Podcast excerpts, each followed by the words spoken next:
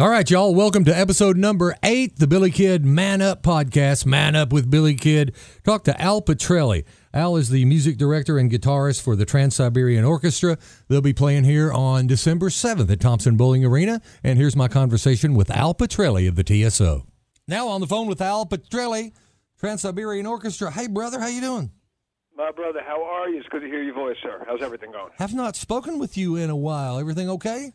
Everything's good, and I apologize for that. I don't know why the great state of Tennessee has not been on my itinerary for a minute, but uh, we're coming back this year bigger and better than ever, celebrating our 20th year of touring. Man, we always love you. Of course, you're one of the original members, a guitarist, musical director of the Trans Siberian Orchestra. If people aren't familiar with you, they need to go to trans-siberian.com and find out what everything you guys do. Now, you've got more than one ensemble, but you're going to be bringing one of them to Thompson Boling Arena on December 7th.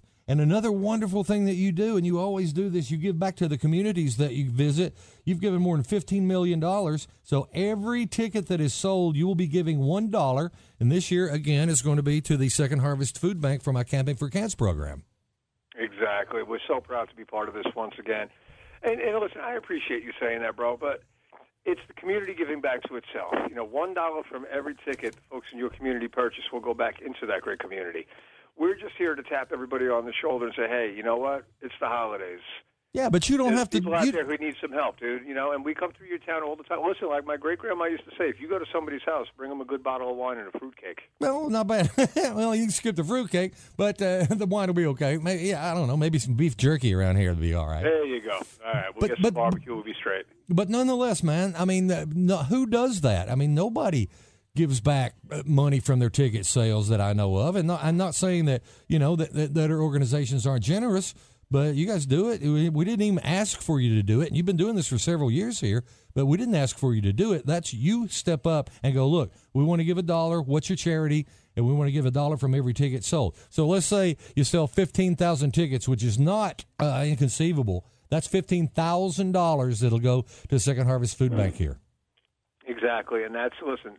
Credit where credit's due. My boss, my dearest friend on the planet, Paul O'Neill, he created the Trans Siberian Orchestra and all that goes with it.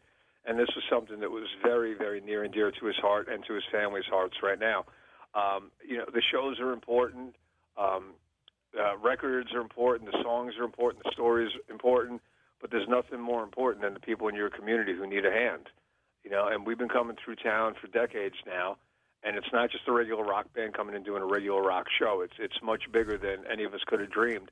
And and again, you know, to stay involved with the community, you know, it's an honor for us to be involved, dude. You know, we- just want to help people.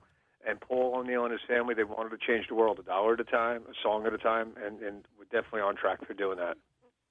All right, Al Pitrelli, stand by. I want to talk to you again. We're going to do a little business here, and we'll be right back. Yes, sir.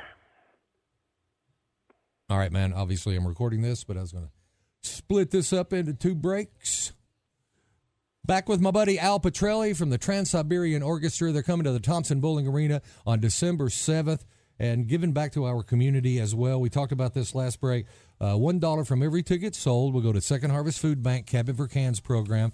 Al, what made you want to get into the music business in the first place? Because I know, like any other business, just like radio or anything else, it's tough up front. Uh, when you first get started, you're not making any money. You're thinking, ah, can I do this? Your mom and dad are saying, what's wrong with you? Your wife, girlfriend, whatever.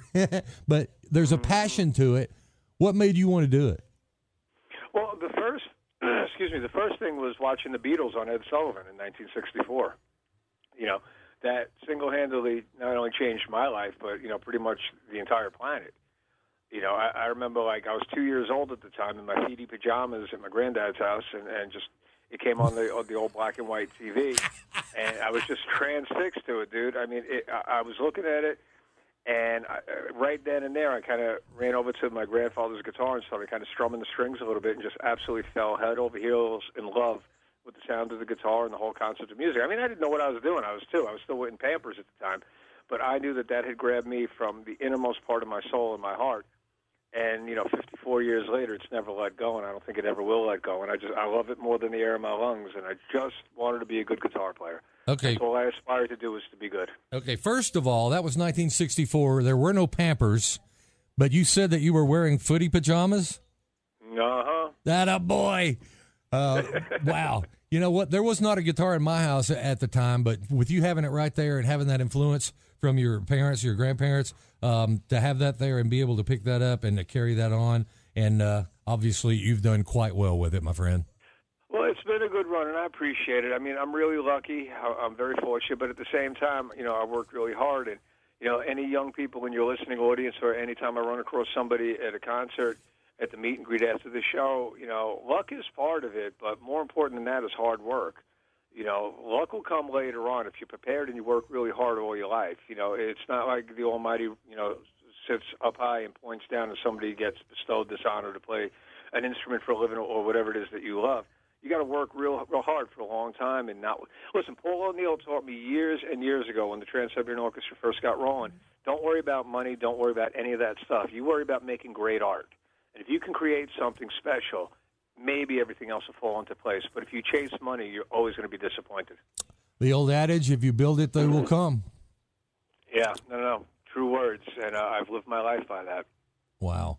I'm, I'm looking at statistics here, dude, and we don't even have time to go over the statistics of Trans Siberian Orchestra and everything that you guys have done and accomplished, everything that you, all the money that you've raised for charity, uh, play to a million people every year, platinum records, and on and on and on. It is absolutely amazing.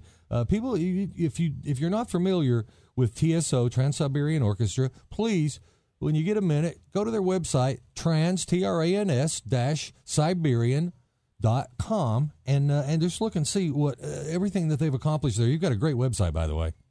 Yeah, no, it, it's really cool. I don't go online that much because you know I, I kind of stay like I, I just want to stay in the moment, you know, uh, and deal with the the tasks at hand. But uh, everybody who goes on raves about it, and the, the, you know, our management team, everybody in the office, they're just like right on point with with that world. And um, I, I think it's fascinating because if if I stopped my job for a minute over the course of the day, I'd be put back on my heels. But really, what has been accomplished over the past two and a half decades, yeah. you know, it's it's mind-boggling to think that 20 years ago, our first tour consisted of seven cities, you know, seven shows in seven days. I got more shows than that on a weekend now. And now, right? You, you know, you, you've it's got grown up like exponentially over the years, and and sometimes I look over my shoulder to take a peek at what's happened, and then the other times I go, "Nah, I just got to keep my eyes on the road in front of me for a while." Yeah. Uh, no need to look back, but uh, certainly you, you, definitely deserve a attaboy and a pat on the back and all of that business for everything that you've done. But an amazing organization, amazing group of musicians. They're coming to Thompson Boling Arena on December 7th. Once again, every dollar or every ticket sold, $1 will go to the Second Harvest Food Bank Camp for Cans program. And uh, wow, Al Pitrelli, I could talk to you forever, brother, but looking forward to seeing you here on December 7th. Well, I can't wait, my friend. Thank you so much for the time today, brother. And uh, listen, much love to you and your family, everybody in Knoxville. And uh, I hope to see you at the show when, when we get there. Back at you, my friend. All right. much respect. I'll talk to you soon.